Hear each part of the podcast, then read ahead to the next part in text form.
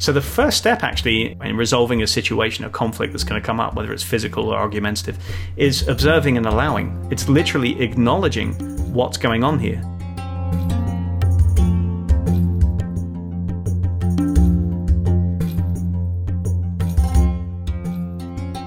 This is Glenn Murphy with NC Systema, and this is Systema for Life. Pleasure to be with you again, Howie. Good to see you, mate. Yeah, and I'm happy to be on Systema for Life. Yeah, great. Not for the first time. It was good. Nope. nope. Um, so we've uh, we're in an interesting situation. We've got a, a pandemic or a hoax. we've got um, you know racial justice protests or anarchy. Mm-hmm. We've got um, people stuck at home. We've got a lot of fear. We've got a lot of um, uh, conflict, mm. and um, I think what you know we've we've had conversations offline, getting into the details. But what I would love to talk to you today about is healing. Yeah, absolutely. It's a, it's a it's a wild and interesting time to be a stress or wellness coach. I think it's it's not all of the problems we wanted, but it seems like we've got a duty and a responsibility to, to rise to this. Yeah. So let's let's just start with your your take. Like where where are we, and what is it doing to people? Obviously, um, we're in the midst of a lot of confusion. and for the most part, the overwhelming emotions seem to be anger, um, frustration, and just kind of ongoing either confusion or people just kind of on purpose trying to seek some sort of certainty, and in doing that, pushing themselves towards one narrative or another. Um, and you know, if we can get into the politics of of how that gets pushed and the ways in which people get pushed and pulled around. But I think other people have talked about that at length, and we're all kind of fairly aware of how we're manipulated by politicians or by interest groups or by social media and stuff like that. Um, so that's not really what I'm interested in. What I'm interested in is what's the way forward here? What's the way out? You know, if you're confused and angry and you're not sure how best to act, what you should acknowledge and to what extent, um, and what should be driving your behavior. Um, people people want some some positive thing to do with all this emotion, right? It's not enough just to say close your eyes, breathe, and go to your happy place because all this shit's there again tomorrow, right? So so it's not gonna it's not gonna last very long, even less time than it normally does, right? Normally you can maybe you can get away with a couple of days of that until something major happens, but in these times something major ha- seems to be happening every 20 minutes. You know, it's like the history is accelerating for some reason uh, in in 2020. Um, so so what I'm interested in really is like where do we go from here? How do we how do we sort out what's real and what isn't real? How do we best not only change behaviors in ourselves, but encourage others to change behaviors in a way that would be helpful to solving the whole situation, to healing ourselves and healing others. Um, and and then what kinds of things do we really want to avoid? Do we know are, are going to be terrible ideas during this time? So that's what I'm focusing on right now. I'm trying. To, I'm the pragmatist, right? I'm trying uh-huh. to find a way through. Yeah, because you know I've um, I have been for the last probably several months, but certainly the last several weeks, I have been fueling myself with outrage. Yeah. And it feels really good. Mm-hmm. And I get a lot of positive feedback. Yeah. On so specifically on social media mm-hmm. for outrage. Yeah. Um, and I'm also a healer. Yeah. Right. I'm all, which means that if, if somebody came to me um, and said, I would like healing, the first thing I would not do is jump down their throat about their views, their beliefs, yeah. even even their harmful actions. I would approach it with a much more compassionate eye. Yeah. And like what what what I'm realizing is that I've um, I need to jump off the outrage train, mm. and at the same time, not, um, there's narratives I bought into that feel like jumping off the outrage train is a betrayal. Yeah. Of the people on behalf of whom I have been feeling the outrage. Yeah, and and, and you can see, I've absolutely, uh, I've absolutely suffered from the same thing. I think I've vacillated between wanting to be kind of like a voice for reason and calm and like everybody just stay cool and calm down can't we all just get along right? But if you use that narrative in light of say you know the the revelations of kind of systemic racism depending on how far you want to kind of acknowledge that and the extent of it, then saying, hey, it's no problem, we should all just learn to get along is kind of denying the reality of people who don't have that option, right? that, that are being persecuted and are on the on the bad end of this problem, right? It's not so easy to snap your fingers and say, hey, just forgive everybody, there's no real imbalance, there's no inequality here, it's okay, we can get along. Clearly that's not true, so it does feel like a betrayal. And the same thing is true of COVID to an extent. You know, it's like a, there's one part of me that says, which knows actually, you know, on a on a biological level, that panic cannot and can never be the best response to this.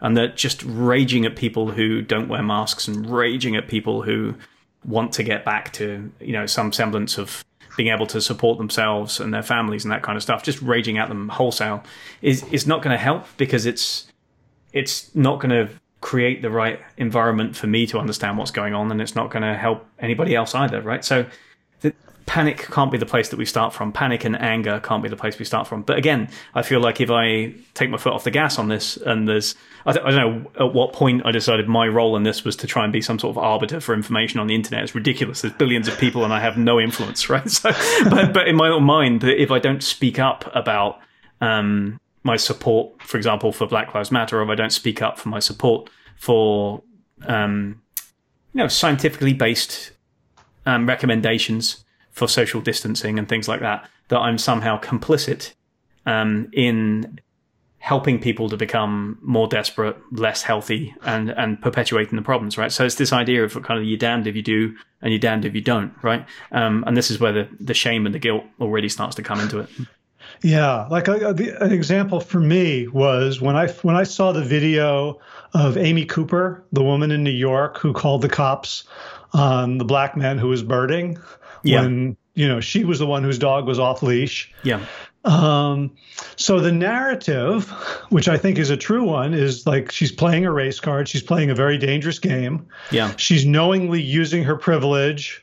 Um, we know what, how that story often ends. And yeah. yet, when I saw it for the first time, the thing that stood out for me was her trauma. Yeah. And and I immediately criticized myself for for seeing that hmm. because like her you know like what about his trauma what about the trauma of the victims sure. As, but but but when i see like you know i was down at a at a rally um, in pittsburgh before they took down the statue of the confederate soldier and the, hmm. you know all the right people were on one side and all the wrong people were on the other side hmm. and um you know, to see, like, to look at them in the face and see, okay, these are people largely obese. They, they definitely look diabetic, mm. like poor, miserable. Like, I was almost like feeling ashamed for having empathy for yeah. people whom I see as on the wrong side of an issue. Yeah, and that that's a problem, isn't it? It really is a problem for all of us because as soon as I think we give into that, then we shut down the possibility of conversation and reconciliation. No, even if we're not looking to, even if we can't do anything as helpful as heal somebody else, if we want to move at all on an issue, if we want to have any kind of path forward, then we have to come to some sort of understanding. And even if we don't come to an agreement, right? Even if I don't agree with your views on Confederate statues or I don't agree with your views on masks wearing or something like that, right? We at some point we have to keep talking long enough for that to come to a useful resolution, right? Even if it's one that neither party is quite happy with, but at least gets most people to do the right thing or something like that, you know? Um, and if we if we completely deny that instinct toward empathy, which I think we have, I think we have to fight to push that down and replace it with something else. I don't I don't think fear is the strongest um, hmm. motivator that we have. I, I think we're deeply social animals and we want to engage with other people first. Um, and if that engagement fails, then we default to fear or fighting or other stuff like that, right? It's that engagement is critical on the front end. Um, but what we're seeing is that I, th- I, think there's a the situation is making it difficult to do that, right? It's it's it's very very easy to just become polarized and jump into one group or another, and not because you want to demonize the other side, but because you want to mark yourself out as one of the good guys and and to not take a stand and to not um, to not unequivocally just support the people on who you initially viewed as being on the right end of this argument is to betray the entire issue. And and that's difficult because sometimes the issues can change, right? Sometimes you can watch a video on YouTube and it looks like some cop has brutalized somebody, right? Um, and sometimes that's it's as simple as that. There was there was a, he was a bad cop and he brutalized somebody and he should be held accountable and all that kind of thing. And then sometimes you see the full YouTube clip and you realize there's a different context to it, right? And he was surrounded and a bunch of other things happened first and he was defending himself. I mean, I, I don't know what kind of proportion of clips would be would be hmm. shown in kind of a, a, greater context like that. But the problem is that maybe let's say like ninety nine percent of the videos are just as they they look exactly as they are. It's, it looks like brutality, and it turns out to be brutality and racism. But let's say like one percent of the videos you're watching one, and you see something in it that makes you go, wait a minute, that's that's not quite right. He's not doing what it what everybody's saying he's doing. And if you don't allow yourself that possibility for empathy with the assumed perpetrator, then you just shut yourself off to any other narrative at all. And I think that makes not only does it stop that conversation, but it also makes you very vulnerable to being misled, right? Um, very vulnerable to being pushed further down the outrage train by whichever side it is. And even if it's a good intention side, that can still lead to some bad places sometimes, I think. Yeah, it reminds me of um, I'm blanking on his name. Oh, Zimbardo's, I think, experiments, mm. or no, no, somebody else. Um, not the prison experiment, not the prison not, not, not Milgram, not Zimbardo. Yeah. Uh, it'll come to me at some later point, and I'll put it in the show notes if you don't remember. Right. Um, the experiments where one person, uh, they were all being asked questions mm. about very obvious things like which line is longer or what color is this. And all the Confederates of the experimenter gave the wrong answer. And then it came around to the actual subject. Mm. And like 70% of the time, the person gave a clearly wrong answer mm. to fit in. Right. Yeah. Yeah. There's a, there's a powerful, there's a powerful, um, group bias in that, right? And a, a kind of group selection bias where it's more important emotionally for us to fit in as social animals than it is for us to be correct. Things like that. Yeah. yeah and, and, so what I'm feeling is like I feel I definitely feel there's parts of my being that are good and right and strong and courageous in taking the stands that I'm taking. Hmm. And it's also mixed up with a lifelong pattern of people pleasing. Yeah. Of losing myself in order to be approved of like mm. things that go back to my earliest memories of childhood. So yeah. that part part of my goodness in the world is entwined with an individual pathology. Yeah. Yeah, that's um that's that's a difficult insight to have. That's um, for for a lot of people, I think. Um and I think it's it's easy to kind of point the finger and sort of say, yeah, that's you, and maybe you had a, a, a childhood full of pathologies. Mine was great. I'm pretty stable and I haven't got anything like that. But but in reality, if like neuroscience has taught us anything and psychology has taught us anything, is that we're all kind of a patchwork of our past experiences, um, positive and negative, and and we're continually kind of adding to that narrative and spinning little yarns to reassure ourselves, like as whole people. Um, and and if we don't see that, then it's going to be difficult to kind of get out of those narratives. I think that's yeah, it's it's a really tricky thing, and it, and it's also tied up with the ways in which, of course, I mean, in obvious ways in which our parents or like authority figures responded to certain things as we grew up. Right? I mean, an obvious one would be if you had you know, like a parent or a grandparent that was a, a thinly veiled racist, right? and, and they were just kind of saying racist things. They they weren't overtly like abusing um, people of color or something like that, but they were just using racist terms flippantly and just kind of generally stereotyping about um, black people being lazy or something like that. Do you know what I mean? It's it's easy again that people pleasing thing of just wanting to be, um, you know, part of the gang um, right. p- pleasing your dad or your granddad and going along with that, even though there's some part of you on the inside which is like, yeah, I don't quite think that. I know a couple of black guys and they seem pretty cool and they're not lazy at all. And this is at odds. There's some dissonance here, but I'm just going to go with this for the time being. And then that can become a habit, which is reinforced later on in the societal mm. groups that you move through to the extent that you never really call anything out when you see it and you just make a habit of pleasing the people around you and going on with whatever they say and obviously that has repercussions on a larger scale I, mean, I was really actually um I was really moved by your recent Plant Yourself podcast with your uh, friend and business partner Josh LaJaunie and his brother Dustin. Is it his brother? Yeah, yeah. On the previous episode, for those who haven't heard it, um, which I thought was excellent in, in that they grew up in um, was it Louisiana? They're in southern Louisiana. Yeah, yeah, and uh, and a kind of like you know standard redneck Cajun hunting, fishing, F one fifty truck driving boys, you know, and they have these wide kind of country accents and all that kind of stuff. And they used to be like four hundred pounds, eat all the meat, do all the things, you know, and that kind of stuff. And and they they've talked a lot about their journey from you know uh, from obesity and bad habits into you know um, into better health and more compassion just generally in their lives and the way that they treat themselves and others, right? And how that kind of led into an understanding that, you know, some of the racism and things that were surrounding them growing up were not okay, that they were a part of it and they had to change themselves and their, their ideas. And there, there was something deeply moving about listening to two guys not who were like intellectuals pontificating about racism on some kind of objective level, you know,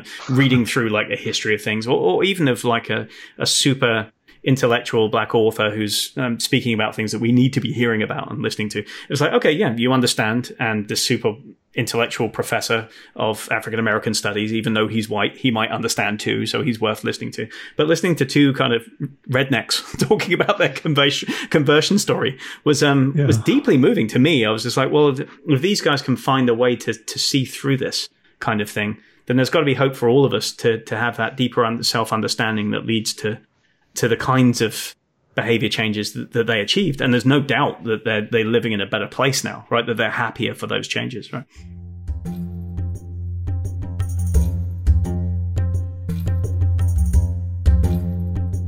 I'd like to take a minute to thank everyone who has contributed to the show, all our listeners, and to everyone who's offered requests, encouragement, and feedback along the way. I also need to ask a quick favour. We have already enjoyed two years of high quality interviews, insights, and ideas on Systema for Life. We'd like to keep the show going, and we want to keep it open to all, but we need your help to do it. It takes time, effort, and more than little cash to produce a podcast. More than two grand a year at current hosting and production rates. We have no paid advertising, and we do it all off our own backs with help from listeners and generous supporters like you. So, if you're a fan of Systema for Life and you get real value from the ideas and the conversations we create, then please take a few minutes now to subscribe at www.ncsystema.com slash support. At whatever level you feel like you can afford. Even $3 or $5 a month is a help. Think of it as buying us a beer or a cup of coffee once a month for our troubles. So visit ncsystema.com slash support and use the buttons on the page to select your preferred monthly or annual support level. You'll receive a confirmation on sign up, and you can cancel at any time. Your support really does help ensure the survival of the show. With gratitude, thank you very much.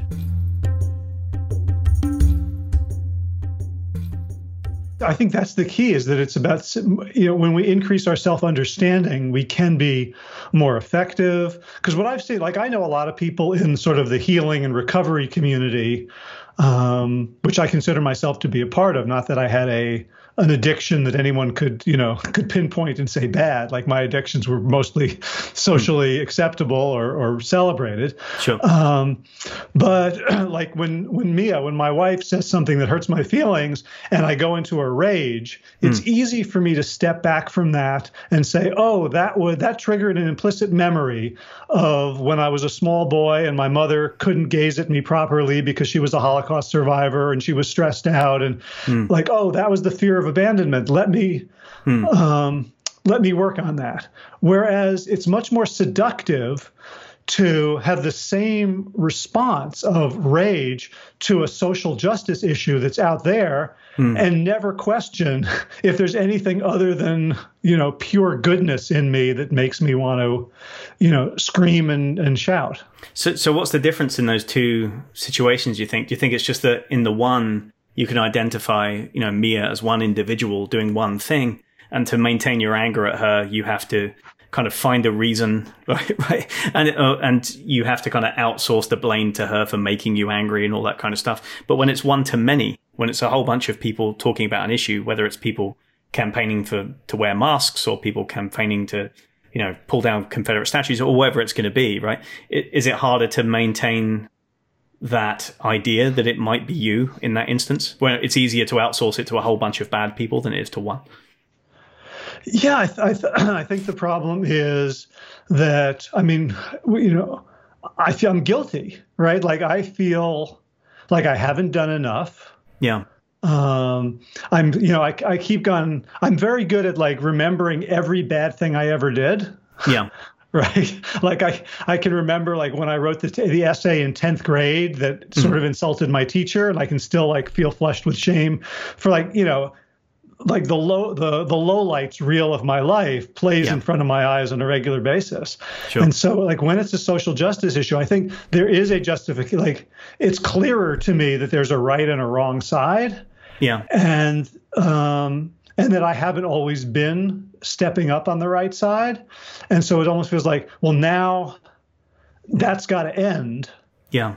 and and yet the the I'm not helpful, right? I'm talking to the same people on Facebook who follow me, the people who, you know, the, there are people who have um, de- unsubscribed from Plant Yourself because they didn't like that episode, so I'm never going to talk to them again. Even some people who liked it wrote to me and said, you know, I think you're not coming from a place of love here.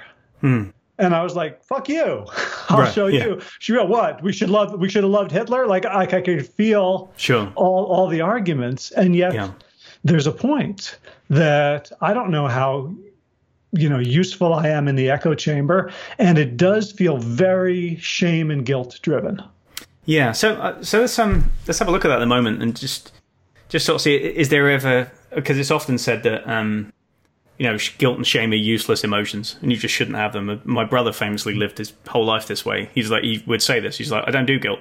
It's like, and he wouldn't pay lip service to it. He wouldn't just suppress it and claim that he didn't feel guilty about things. Like he made a point of not feeling shame or guilt. He's like, I made a decision, and if it was a bad one, I have to live with those consequences, and I have to make it up to people or learn from it and make better decisions in the future. But I'm not going to continue to feel bad about that decision. He like he mm-hmm. just trained himself, I think, to do that, and in some ways that made him a much happier person than some of the some of the rest of us. You know, but there's there is a there is a function to guilt and shame. Do you know? Well, I, I know about guilt specifically, but definitely in the emotion of shame. Right, it, shame elicits the same responses um, in terms of the nervous system as fear does, right? Almost the same responses. There's there's some slight changes in kind of the the color of it, you know, and the, and the the way that we experience it, of course. And even people have tried to map out subjectively how shame feels different in terms of temperature balance in the body, right? Like that um, fear feels like kind of like a, a, deep rising in the stomach or something like that, and shame feels mm. like a coldness in the chest, right? Where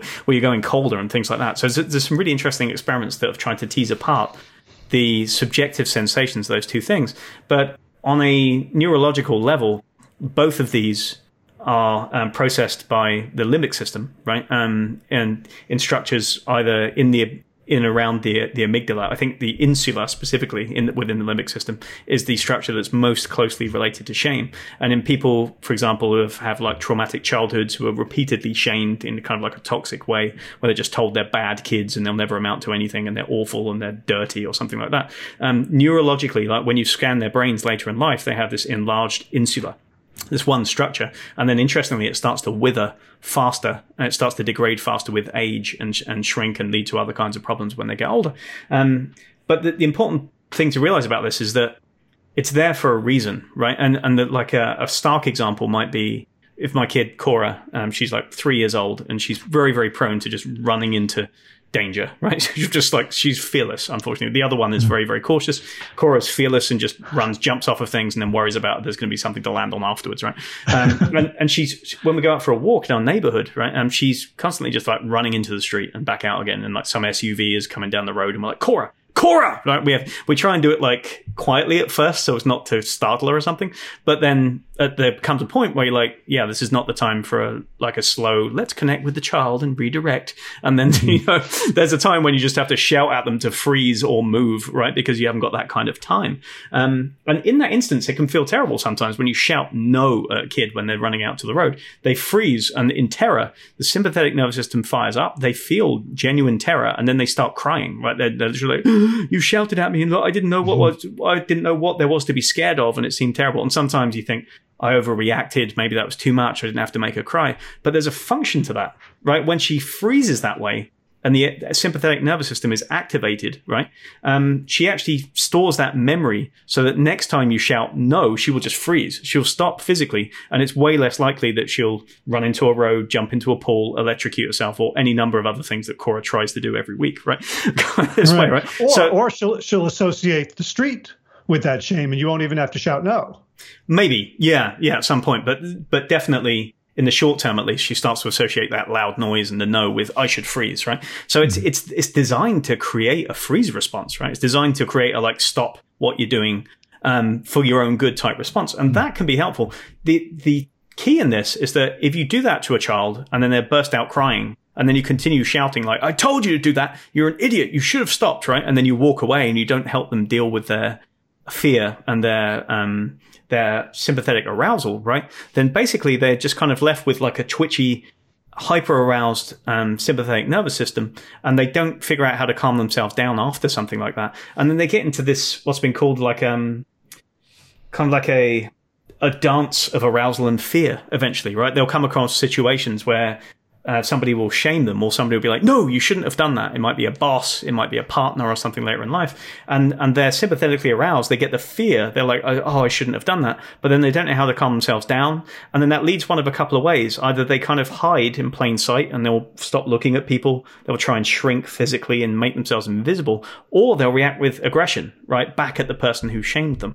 Um, they're like, "How mm. dare you say that to me? That scared me. You have no right to scare me and abuse me verbally that way, right?" And this becomes important on this scale because if you're using, if you're feeling guilt, if you're feeling shame about something because you've read about a few things or something like that, and, and you're like, "Okay, well, there's there's something that needs to be acted on here." Then it might be useful in some ways, right? When you read something, it might be like a cold, hard slap in the face from like a from somebody from from a scientist. For example, I've read um, or talked to friends who work in emergency rooms under COVID, right? Um, and if you ever start to think that COVID is just like the flu and it's no, you know, it's no worse, just talk to somebody who's had to work in an emergency room trying to keep twenty people alive on ventilators, like they're playing a, a horrendous game of whack a mole. You know, like where they mm-hmm. basically just have to kind of keep going between them, attempting to keep these people alive for a little bit longer, and it's terrible and the, the way that it affects the body. So yeah, it, it's it's not enormously dangerous to a, to a vast amount of people in the country who are otherwise healthy, right? although we don't know all of the ins and outs of it. But if you do get it, it is not the flu. It is not the flu at all, right? If you suffer from right. symptoms, it's a completely different, it's, it's 20 times deadlier than the flu in that sense, right?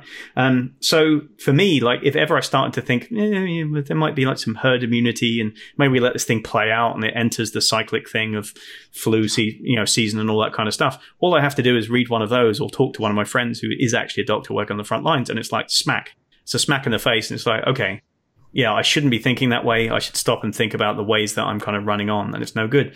But on the flip side, if somebody tries to create that emotion of shame in you, if they try and shame you for not being anti-racist enough, if they try and mm. shame you for not wearing a mask everywhere with your family at every second, if they shame you for intoning that you might want to go back to work at some point and not take handouts from the government, do you know what I mean? All that kind of thing then it creates it, it's a different thing and you can get into that same response you'll either go oh well there's hopeless then i shouldn't do anything and you just kind of shrink into yourself and start to feel that there's no way out of this situation or and this is critical you start to turn your aggression back on the shamer so mm-hmm. the person who told you that you need to be you know, more active in anti-racism. You're like, wait I'm not racist. What, how dare you? Right. And we can't equate those two things. So it's not just that equivalency bias of people can't be told they're bad people racists are bad people, ergo I can't be racist, right? It's not just that. It's also just on a neurological level. When you try to shame me, I have one of a couple of responses to that. And usually it's not going to be compliance. It's going to be freeze or it's going to be fuck you, right? It's going to be how dare you try and shame me, right? So that's the problem. It's, um, it's that tactic can and, and will never work. And I, I've had to learn this, I think, the hard way, and I'm still learning it. You know, that I've, I've put, again, put things on the internet or responded to people's comments when I've when they've said something or shared something that I felt is irresponsible in some way, right? Particularly with mm-hmm. in relation to COVID and stuff like that. Um, and sometimes sometimes I feel like it was coming from a good place. Like there's a there's a needed correction here because people will read this, and it's better that I just park this evidence on the page and let people read it. But sometimes my comments weren't offered in that spirit, right? They're offered in the spirit of outrage and like, how dare you suggest that I'm an idiot or I don't care about you know people going back to work or stuff like that, right? I felt like again justice was on my side, and therefore I had to shame them, and then they would see the error of their ways and they'll go the other way not seeing in that instant that that's just about the worst tactic that I could use in order to try and get my message across. The message might be right. The tactic was horribly wrong. Right? Yeah, and for me, the the impulse to shame others, I feel my own shame driving it. Hmm. Right, like, um, and and you know, even I feel shame. So I, I, posted this podcast that you mentioned with with Josh and Dustin yeah. on YouTube. I started getting comments. I got some, I got a couple of comments that were very, very negative. I saw them as bigoted, hateful, mm. ignorant, and they still, I could still feel shame. Like mm. somebody doesn't like me. Mm. Like I turned that around into, well, good. I yeah. don't want that person to like me. Sure. You know, but but actually in my body, reading anything negative about me, yeah, creates this impulse. And I think you know what what I've done. I think what a lot of people do is that we insource shame. Mm. Yeah. Right. So I was um, I was listening to uh, Dr. Gabor Mate talking about the physiology of shame that when a mother and an infant are having eye contact, the infant will break off the eye contact to avoid overstimulation, and the infant is fine. If the mother breaks off eye contact, the infant will go into a shame response. Hmm. So he sees it as a as a uh, a reaction, a physical reaction to loss of attunement. Sure. Yeah, loss right. of reassurance. Like, mm. Yeah, like we need, you know, we need to, as you said, we like empathy is the strongest human emotion possibly. We need other people. Yeah. And especially when our circuits are being laid down when we're babies, we absolutely, not not metaphorically, we absolutely need other people. Yeah. Um, so so I've always thought of guilt and shame like touching the hot stove. Mm. Right? It's it's um you know, it's it's a thing that you do for a second, for an instant, hmm. that allows you to, you know, it's it's inhibitory. Yeah. It allows you to stop and learn something and take a different action. Hmm. Um, but I find, for, you know, for, for, in me and in lots of people, it just becomes cyclical and it ends up perpetuating negative behaviors rather than solving them. So this brings us to the question of what do we do about all this, right? So even given that we have this knowledge and insight, about our own bodies and our own brains and our own tendencies to react to people, right? It's it's kind of a little bit like meditators who sit for long periods and gain key insights about themselves and then go home and immediately shout at the wife and kick the dog, you know, stuff like that. You know, it's just like just because you know something, it doesn't mean you're going to be able to act on it. It's particularly if the same pressures are holding true, right? And Lord knows the, the pressures are all holding true. They're not going anywhere, right? It's not like to whatever extent you believe systemic racism exists, it's not going to suddenly evaporate one way or the other tomorrow. And COVID is not going to clear itself up in some magical puff of smoke, no matter what anybody in the administration is telling you, right? It's not going away anytime soon. And the economic problems that have been created by this aren't going anywhere, going away anytime soon. And we haven't talked about climate change. That's another, that's another one that I bracket in with this kind of, this, this dissonance of kind of knowing that you should be doing something, not quite knowing to the extent that you should acknowledge what's being told and the extent to which you should change your behavior. And then if somebody shames you into changing your behavior, like you should be composting all your food, it's so terrible that you use any plastic at all, right? You, end up just being like, mm. well, I can't be a terrible person, so screw you for trying to shame me, and now I'm going to buy plastic bottles and do things right. right. So it yeah, amounts to the same kind of thing. Yeah, and around that, like I see that a lot in the plant-based and vegan community, mm. um, which I think is with, with sort of any community of of purpose, where there's a mission to it, that there is to the extent that we as individuals are not completely enlightened, yeah. we can posture with each other. Yeah. So, like, who's more vegan? Mm. Um, you know, some there's there's discussions where the plant-based people who are doing it for health and the vegan people who are doing it for the animals can can really uh, savage each other. So you get into this kind of intersectionality of veganism, right? It's just like, well, I've, you know, I'm tw- 12 levels down the virtuous scale to you, so I have a right to criticize everything you're saying, kind of thing. Right, right. Yeah. What you're not a breatharian yet? You still rely on on carbon? Is that actually a thing? Breatharian? Really? I've heard it. Yeah, I've heard of it. I don't. I don't know that anyone's not uh, you know sneaking Snickers bars at 2 a.m. But uh, you know, but certainly like there's a hierarchy. Like you know, vegan, whole food, you know, vegetarian, vegan, whole food, plant based, yeah. raw, high raw. Okay. Yeah, yeah. Uh, organic, high raw. Yeah. Organic, high raw. Um, intermittent fasting, eat one meal every three days. Sure. Right. And, you know, around with climate change too. Like there was a period in my life where I was just taking cold showers yeah. And the you know, arguably the impact on climate was minimal, but the impact on me and the people around me was large mm. in a negative way because I was, you know, I was kind of toxic both mm. in my superiority and in missing a pleasure. Yeah, and you and I guess there are corollaries to that as well with with COVID, right? And degrees of self isolation and mask wearing and stuff like that, right? And the complication with that is is that it's a great deal easier for some people to self quarantine, to isolate, and to follow a lot of these measures than it is for others. That's the flat truth of it. Like some people before this were working two to three people facing jobs, right? And and earning a minimum wage on all of them before this started. And so the suggestion that they can't go back to work, that they can't um, interact with people at any kind of level, right? And that there's not really much hope on the horizon. We just have to wait for a vaccine and wait for the government to sort it out, right? Putting a lot of trust in a system that doesn't seem to be working too well at the moment in the States anyway. Um, that suggestion is quite cruel, where, whether for, for some people whose lives haven't changed very much, who just were remote workers anyway, they were just kind of they worked from home in like a you know a job which works with numbers or you know websites or something like that, right? Their, their lives haven't changed appreciably. They're still getting the money transfers. They're still delivering their work via email or via spreadsheet or cloud based stuff, whatever it is, right? And their, their lives haven't changed, especially if they're living in a fairly nice situation and they can order out for groceries and Amazon stuff and things like that. It's like they're like, what's the problem? Everybody should be able to self isolate and self quarantine. It's not a big mm-hmm. deal. Um, and even like I've seen the difference between people who have kids and people who don't have kids. Right? People who don't have kids, it's like, yeah, me and the wife will stay in, and this is great because we hardly get enough time to spend together like this. And now we can work, we can put things away, and we have all this time. People with kids are like, my life is over. I have to spend all of my time attempting to to juggle the responsibility of homeschooling my kids, making sure that their needs are seen to, making sure they're fed, making sure that I can get some sort of social interaction for them so that they have some sort of education and development as they go, and attempting to work while all of this is happening and keep, you know, keep the income coming in to support all these things. And they're very different sets of motivators.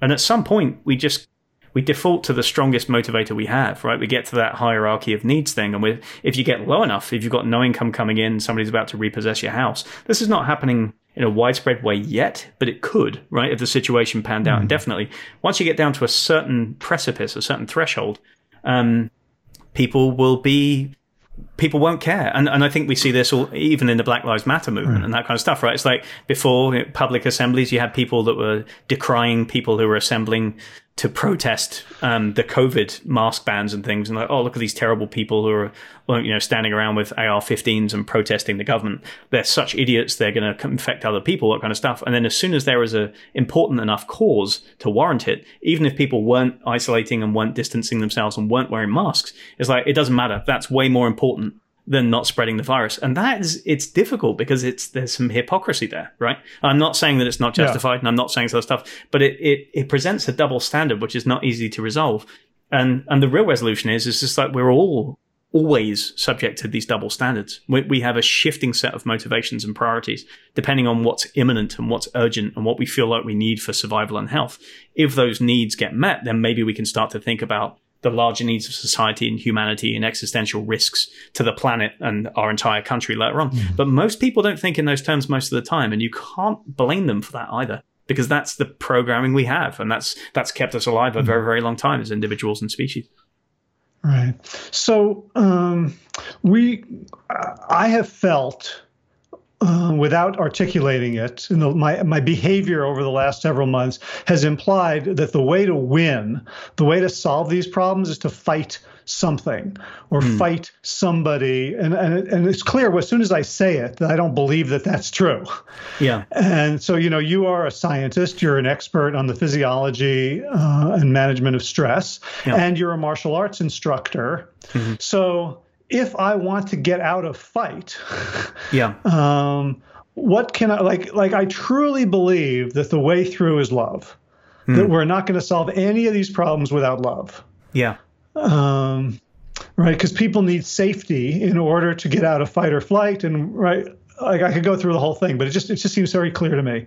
How do we work on ourselves because hmm. I could just see myself turning into a love warrior, berating hmm. everyone who's not acting out of love. Sure. Yeah. How, what, what, are, what are the moves for, for ourselves as individuals to begin to reduce the shame, the guilt, the fight or flight, the anger, the hostility, the, the schismatism, yeah. and, and, and find inner peace so that we can make the world a better place? So simple then, really, no pressure. I'm sure I've got a, a, pithy answer for that one. I can come on. Uh, yeah. yeah, I mean, in like I said, there aren't any easy answers, but it's clear that if somebody's just telling you that the thing that you need to do right now is calm down, don't panic, and stop feeling shame, it's not going to happen in the slap of, of, of, your fingers, right? It's just not because of all the things we've already talked about. There, there are pressures, and our bodies feel these things from the neck down, and we process them for historical reasons, for reasons associated with our upbringing, and reasons that are valid in the perceptions of our brain and how we're looking at the world around us right now, right? Our brain is trying to make the best assessment it can of a very complex situation. So I think the first thing you have to do is, and your analogy to a fight is is correct, right? If you want to win a fight, in at least in the the way that I've been trained, and most of the best martial artists that I know have been trained, the goal is not to wade in and be as aggressive as possible first, right? To come out blazing and just smash as hard and fast as you can and just be inhuman, right? That will only win you fights against people who aren't very smart and never had any opportunity to um, figure out anything themselves about how to defend themselves, right? More often than not, you just expend all of your energy, you're exhausted, you're angry, and you've made the other person angrier, and now they feel even more emboldened to fight you, right? So you can probably mm-hmm. draw your own kind of psychological corollary there between the, how that works out in argument. So the first step actually in a in in winning not winning a fight, but resolving a fight. Let's put it that way. And resolving a situation, a conflict that's going to come up, whether it's physical or argumentative, is observing and allowing. It's literally acknowledging what's going on here. Right. That initial step of denial, like, how dare you? How dare this situation be like this? Poor me. Why is this happening to me? All of those things, right? None of them are helpful. The first thing you have to do is just try to see, uh, accept everything that's happening, right? So whether that means accepting that not everybody's playing by the same rules right now, that not everybody sees your point of view, accepting maybe that you don't have all the information yet. You don't know who to listen to about how to be a good anti-racist. You don't know the concrete answers as to what's the best way to be somebody who's not super spreading COVID, right? The, the science shifts and the recommendations shift over time. You don't have all the answers. You're functioning in uncertainty and you're trying to make the best of a really crappy situation, which is unfolding right in front of you, right? There's uncertainty there. You don't want to be there. And the first step is being like, yeah, that's exactly where I am right now. So you stop, you take a breath and you acknowledge all of those things. You acknowledge your part in it in getting to this place and getting to this conflict and you acknowledge the other person's humanity, right, and their empathy and what might be driving them towards it, like the lady in um, who called on the birder, like you were saying, right? You try and accept the situation for what it is first and foremost. To all our listeners and Systema fans around the world, NC Systema have moved all of our regular classes online, live streaming group classes via Zoom most days at 6:30 p.m. US Eastern Standard Time, plus daytime classes on Tuesdays, Wednesdays, and Sundays. Please consider this an open invitation for you and your students to join us for the duration of COVID, to come together online and to keep our skills and our groups alive. Payment is on a sliding scale relative to where you're at and what you can afford. Visit ncsystema.com slash online to sign up today. Join us. Then you can say, all right, now I have to manage my panic because panic is not going to help. If I just freak out about all of these things coming in, if I start keep thinking about them in a ruminative circular way, it's not going to help me make any choices or decisions that are going to benefit me or the other person. So once you've accepted the fact that there's a conflict there, then you you start to calm yourself down. And there's lots of techniques. There's breath work. There's you know um, specific um, ways of accessing your nervous system, lowering your blood pressure. We kind of talked about these in other podcasts, but we can redirect you towards my stress proof course mm. and stuff like that if you want to, to learn more about that. Um, and I'm sure you have your own kind of methodologies that you recommend. Um, but drawing yourself out of that panic and yeah, recognizing that, that, I just, mm. I just steal them from you. Yeah. so, so i would rather send people to the source. There we go. Repurposing it will find its way back. Um, and that, so you don't, at that point, you can be like, okay, I've acknowledged everything. I don't want to feel the panic and the terror, and nor do I want to feel the shame. And the valence of those is kind of similar, right? And so trying to feel and let go of those things first of all, right? Um, and deal with the situation that's right in front of you, right? So that might help you deal with an individual instance, right? An argument with somebody, a potential argument with a family member, um, or a potential response you're about mm-hmm. to tap out to flame somebody online or something. But it won't help you in the long term. I, I honestly believe the most important thing we can do right now is alternate consciously between periods of work and learning and periods of rest and contemplation. I think that's the the most important thing we can do. I think if we just check out and try and rest all the time and just kind of you know, self regulate and then we don't do any work, we run the risk of not being helpful in this situation, of not doing things, not learning enough in order to be helpful in combating the problems that are there, the issues, not the people, but the, the net issues, right? So we do need to do the work, but we don't have to do it 24 hours a day. And we don't have to feel guilty for not doing it 24 hours a day. We actually have a responsibility to ourselves to spend good amounts of time resting, contemplating, calming down so that we can go back to these issues in a useful way that doesn't breed conflict. Do you know what I mean? So it's, mm. it's, it's, it's, I think an iterative pattern of work, do the work, rest, contemplate, recover. I think it's essential now. And I think people are going one of two ways. They're either vegging out and doing all the rest right, on Netflix and not engaging with anything and shutting down, or they're doing all the work and they're doing it to such an extent that they're getting angry, they're getting, they're feeling ashamed and they're shouting at each other mm-hmm. on Facebook or, you know, almost coming to blows over the whole thing. So I think that's, it might sound simple, but I think that that pattern, that iterating wave of activity is probably the most people, more, most important thing people can commit to right now. Mm. So I have a couple of thoughts on that. One is that for me, doing the work of shouting on Facebook isn't actually work. Sure. like it's it's not um, sure. like the the amount of, of work. Like when I like you know I think one of the issues that especially people who are new to the topic face is like what what is the work? Yeah. Right, what what do I do? Mm-hmm. Um, well, I think that comes into that comes into acknowledging facts, right? So if you in the first phase of that, if you acknowledge that you don't know enough to do the work, then your first step should not be wade onto the internet and start arguing with people with the limited amount of information you have. It should be go right to the source of whatever facts you think might be available and then get them as highly corroborated as they are. There's uh, unfortunately there's there's a tendency at the moment, especially in America, to live in this kind of alternative post-fact world where whoever has the strongest mm. opinion is uh, the dominance of opinion wins out in a kind of meme war or something like that, right? But it's really important, I think, more than ever now to go to the sources of facts and sort of say, what do we actually know about COVID and how to spread it and how not to spread mm. it? What do we actually know about the extent of racism in America, right? Not what, um, this this guy says is not happening, and nor should it be what this one guy says is happening. Right? You, we talked briefly about um, Robin DiAngelo and her book White Fragility, which is super popular right now. And, you know, and it's basically all mm-hmm. about shaming white people into understanding the systemic racism and if we, and we're not doing enough to combat it, right? But the problem with that approach is, is that it, it doesn't it, it doesn't separate anything out from racism at all. Everything is potentially racist, right? Um, and then again, also the, the approach is it leaves you with very little to do except accept the original sin of being born white and having to deal with that every day and atone for our sins, right? So I'm not saying that, that there's not value in reading that, but there's probably a great deal of value in reading other things by black authors and other things by other white authors who are like, this might not be the best approach to, to understanding the problem. And there might be limits to systemic racism within the police. And there might be limits to systemic racism within our governmental system. And some of these might be being mistaken for racism when they're actually just power struggles or it's just straight inequality or haves and have nots. You know, it's like not everything points to the same to the same source sometimes. And it's important to read as much as we can to understand that before we just start arguing from a viewpoint, whether it's how dare you, I'm not a racist, mm. or I'm the biggest racist ever and so are you. And we both need to acknowledge that now, right? It's, it's uh, you, you, need to, there hmm. needs to be some gathering period. So the work for me isn't arguing.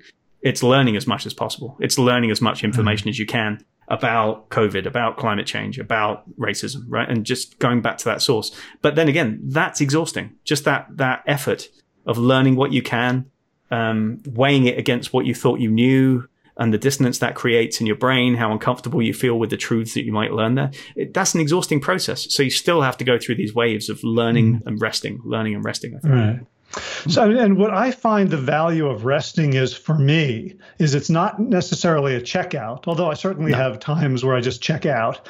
Um, but what it does is it, it allows me to do something I think even before the allow, observe and allow, which is to decide what's the outcome I'm going for.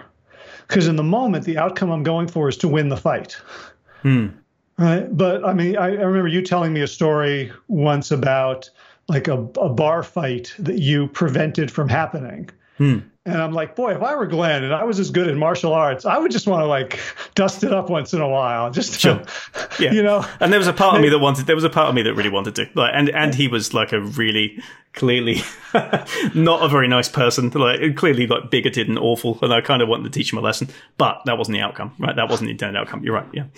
Right. So to be able to say, okay, so the, the outcome I want to I want here is not to be right, hmm. not to be validated, not to be approved of by the in crowd. Hmm. Or the people whom you know I, I feel I'm inferior to in some way by virtue of history, whether ancestral or personal. My the outcome I want is increasing sanity, peace, understanding, love, because that's how humans solve problems. Yeah. Like like at that point, things don't have to look like a fight. Yeah. Yeah, that's that's interesting. That seems to in much the way that one of my teachers um, in Russia, Mikhail Ryabko, once um, he shared a, a quote online this um, this last week, which was to the tune of I can't remember the exact quote, but it's like where there is love, there can be no fear. Right? That you have to mm. you have to come from a place of overwhelming love in order to hold fear at bay. You know that it's that you have to you have to fill that space with positive pressure um, in order not to allow the fear to get in, right? You don't do it once. You, you do it over and over and over again, right? You have to rekindle this power and this positivity in yourself to make yourself strong enough to hold the fear at bay. And, and it, it takes a, takes an enormous amount of internal strength, I think, um, to be able to do that, to be able to hold yourself off. And, and what we're seeing is, um, and this is getting onto another topic, I, I don't think that modern North American society, at least, is set up in a way that it helps us to build that kind of strength, right? I, I think it's it's showing in much the same way that COVID and like um, and our, our response to it is showing that we were woefully unprepared in terms of warnings and infrastructure and communication and things ways of dealing with this kind of thing right? It's showing the the weak links in the chain that would mean if there was something ebola like that hit us tomorrow we would be done for right? It's. Um, it would be absolutely done for. It's showing like how underprepared we are. I think that this is showing us the fact that we've ballooned into this cataclysm of criticism and emotional response as a whole society right for the most part reveals that we're on some fundamental level not that strong and easily manipulated, right? That, that we need to work more on strengthening ourselves from the inside out in order to be more decent, more compassionate people, right? And that we have to cultivate that inner strength and positivity in order to hold ourselves against that when it happens, because it's going to happen, right? Um, and I don't think society is conducive to that, right? Whether you want to pin it on the meritocracy or you want to pin it, pin it on the individualism that's so rife here, right? It's just I've got mine, you've got yours. If I pull myself up by my bootstraps, then that proves how successful I am. And if somebody else is not as successful as me, it proves that they're just lazy or they didn't do the work or whatever it's going to be. Do you know what I mean? There's something mm-hmm. wrong fundamentally with that viewpoint, I think. Um, and I don't think I realized that until this point. But if you hold that alone without a sense of duty and responsibility and without a sense of empathy and humanity and concern for what's happening to everybody else, um, you can't have just rights and and trying to express and force them on other people without that counterbalancing of duty, responsibility, and empathy and compassion. I, and I think that what we're seeing is that that's not cultivated very much in our society. And some people have decried it, like you know, some people on the right will say that's because of a lack of religion. We don't have enough moral ethics anymore that come from religion, and so people have collapsed that way. Some people on the other end will say it's collapsed because of divisions and um, and you know worshipping of money and and wealth over other things right so there's different arguments for why we've got to that place but it's clear that what we've got right now isn't quite working and that people like you and I are having to draw on other disciplines like draw on other traditions and draw on other ways of thinking about things in order to combat this deficiency hmm. this yeah. individual and societal that we can see right now yeah, I guess you know the human being evolved in a communitarian environment. Yeah, right, where it was it was easy to be a co- contributing member of your tribe of 120.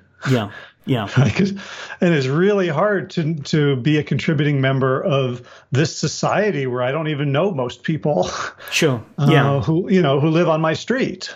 Yeah. Um, you know, and precisely at this time when when it feels that we're so fractured, mm. we have to socially distance. Yeah. Because I because I know like the, the, the best thing for me is to is to be in the presence of other people who've done more work than I have. Yeah. Right. Like then I I entrain and I get on their vibrational level and I'm like, oh, okay, I remember who I am now. Yeah. um, and the fact that we you know that social media is not a neutral platform. Yeah. Right. It's it's it's an engine for outrage and hate because that makes more money for for the advertisers. Yeah.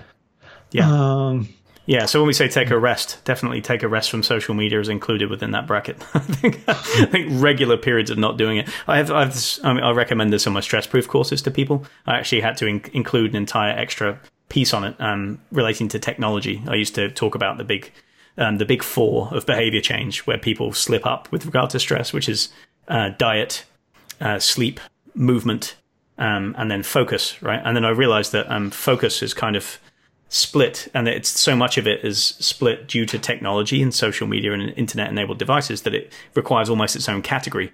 So now i've kind of got focus and connection as two separate things and now there's big five right? Mm. it's become such a huge thing. So, so and the thing that i recommend and that i use myself is it, it seems daft and you shouldn't have to use it but I literally have a app blocking app on my phone that I subscribe. Uh, not screen time because you can sub, subvert it, you know, circumvent it too easily, all that kind of stuff. But what I find, what I like about it is that it allows you to just set an entire time period during which you have no access to any of these things, and then it it shares across all of your devices, so you can't just cheat and pick up an iPad or pick up a phone or pick up a laptop or something instead. And then it does it for a prescribed time period. So I'll often do it at nine in the morning and set it that it doesn't let off until 11 at night. And then usually by the hmm. time it's 11 at night, I'm exhausted and I don't feel like looking at Facebook anyway, and I'll leave it alone, right? and that kind of stuff, right? So by blocking yourself out for that period, then you're fine. And if you get to the weekend, you're like, no, I want to catch up with what friends and family are doing, see some photographs. You can allow yourself a bit longer or something, but if you can take that kind of slippery slope. But for some people, it's as simple as just you know, going back to a crappy flip phone or putting their phone in the bread bin all day or something. You know, you have to go you have to go cold turkey to get around it. But if you have to use it for work or something like that, or you need to check in with people to advertise things on Facebook, um, then I can I, I think that kind of self-limiting constraint can be really really helpful in enforcing rest right it's like setting aside a time to do meditation or setting aside a time for exercise if you don't create the time in the space you don't have that commitment device, you probably will falter right at some point during the day when you get stressed out. So I found that really, really helpful for carving out. Right. Well, you know, alcohol and cocaine don't get any smarter at mm. keeping you addicted.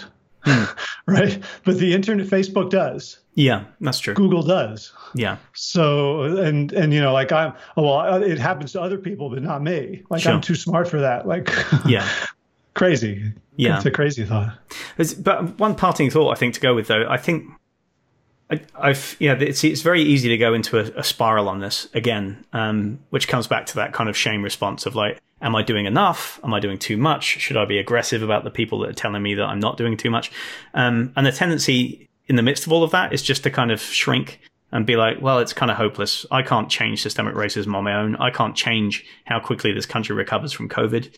I can't change how quickly the world recovers from climate change. I, you know, I have very little agency in the world, right? It's easy to kind of hmm. sink into that belief and, and into apathy and into depression and, and fatigue and a lot of other things that come along with it physiologically, right? And that's not going to be helpful uh, in the long term.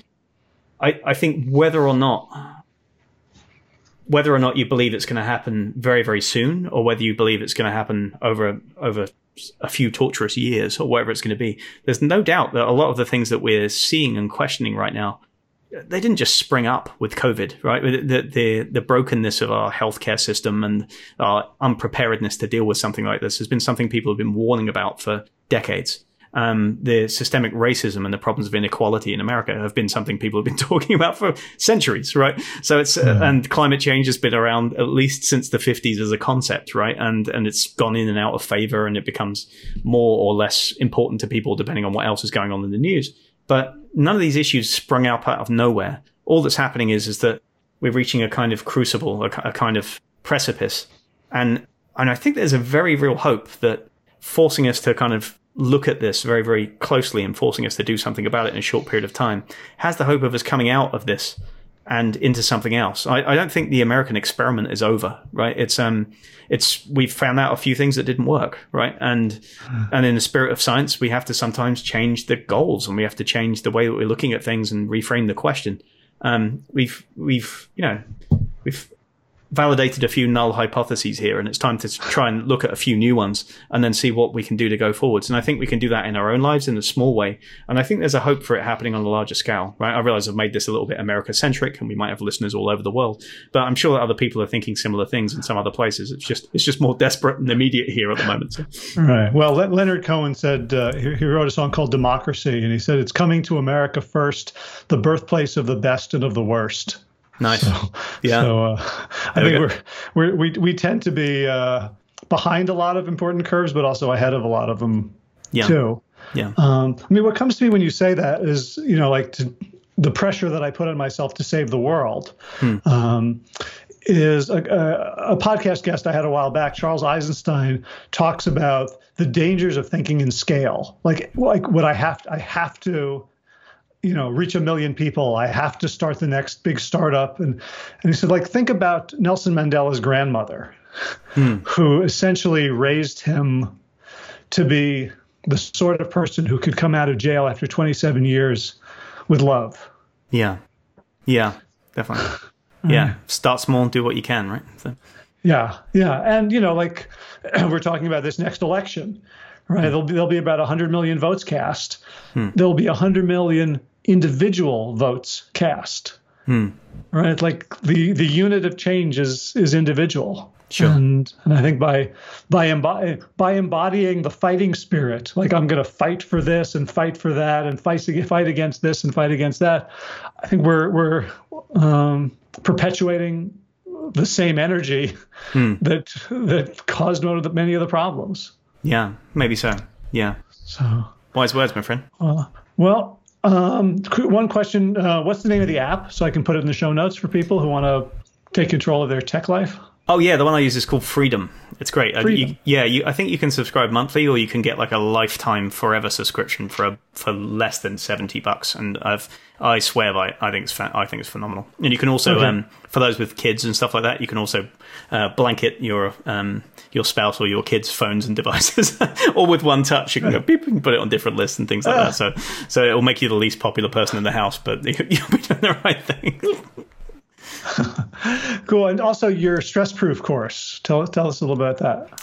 Yeah, um, so this was um, a course that I was previously running as a three day retreat uh, or a half day workshop, live and in person with people breathing on each other and pushing and pulling and touching and all kinds of wonderful things that we don't have the luxury of doing right now.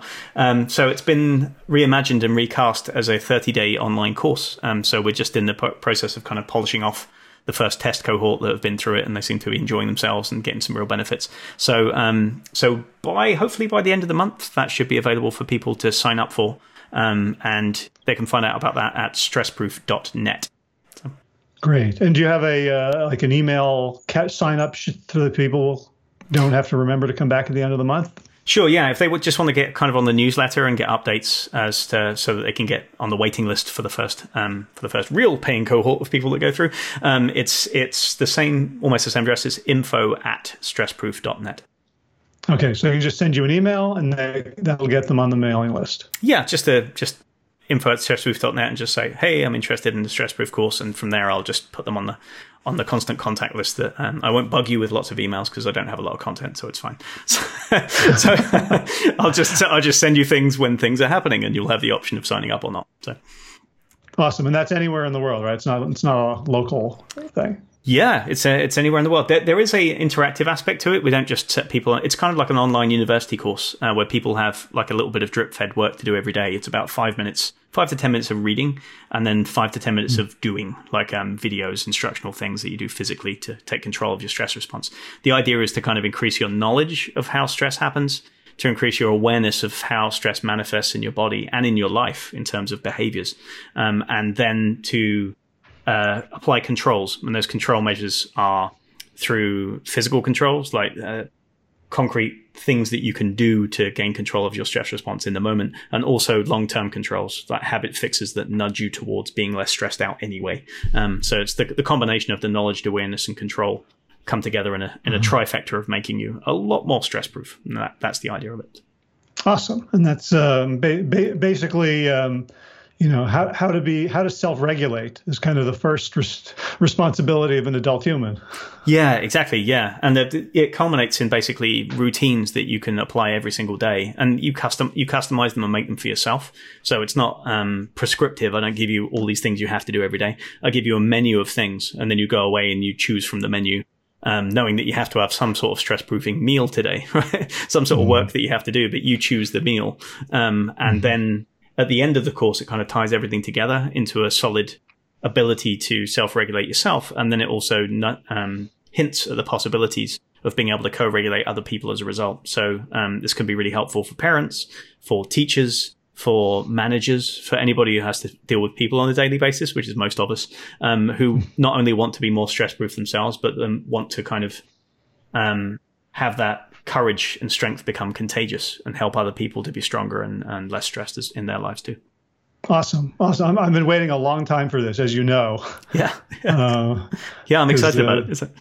Yeah, one good thing about COVID, it, it, drove me indoors and forced me to finish the damn course. So it's, it's that's one good thing. I, have written several books this way as well when I had no choice but to do something else. So, so there we go. Awesome. Well, and I and I and I finished The Americans on Netflix. So, uh, Wait. so, so we we both had a fruitful uh, quarantine. Yeah, exactly. uh, Glenn Glenn Murphy of StressProof.net. Thank you as always. Oh, for, thank you, Howie. It's always a pleasure to have you. For all for all you do. Thank you, mate. Take care. Thanks for listening. If you'd like to find out more about classes, workshops, and seminars at NC Systema, please visit us online at www.ncsystema.com.